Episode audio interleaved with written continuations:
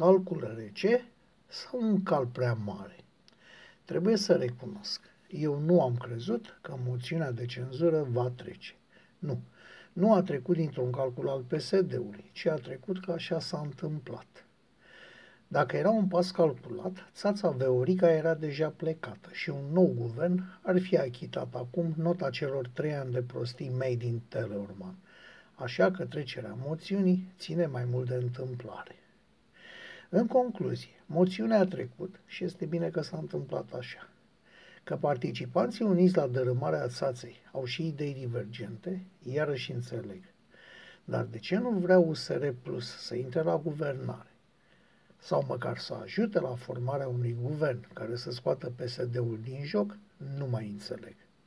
Am putea bănui niște lucruri, dar nu am putea avea certitudini.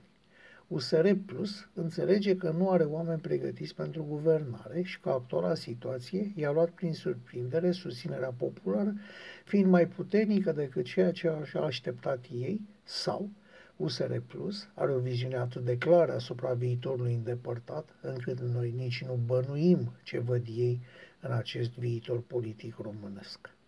Cert este că Dan Barna pare a-și fi luat gândul de la președinție din moment ce preferă să organizeze țața Veorica alegerile ce vin și nu un guvern prieten, chiar fără a face parte din acesta.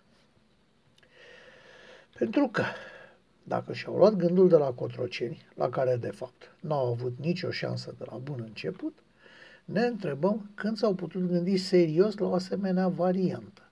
Povestea cu locomotiva care trage partidul nu se poate considera valabilă în cazul unor oameni atât de noi și necunoscuți în politică, Dan Barna neputând fi locomotivă pentru U S R plus, din moment ce a făcut numai opoziție și nu a arătat niciodată ce poate cu adevărat. Ciudat, nu?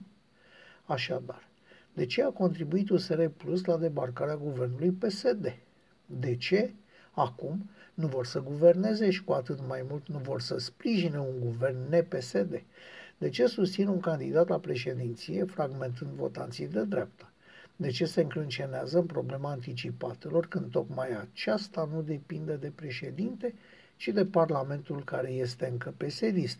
De ce nu vrea să participe acum la slăbirea, poate, definitivă a P S D-ului? De ce au făcut un pas în spate? De ce acum ajută P S D-ul încurcând opoziția de dreapta?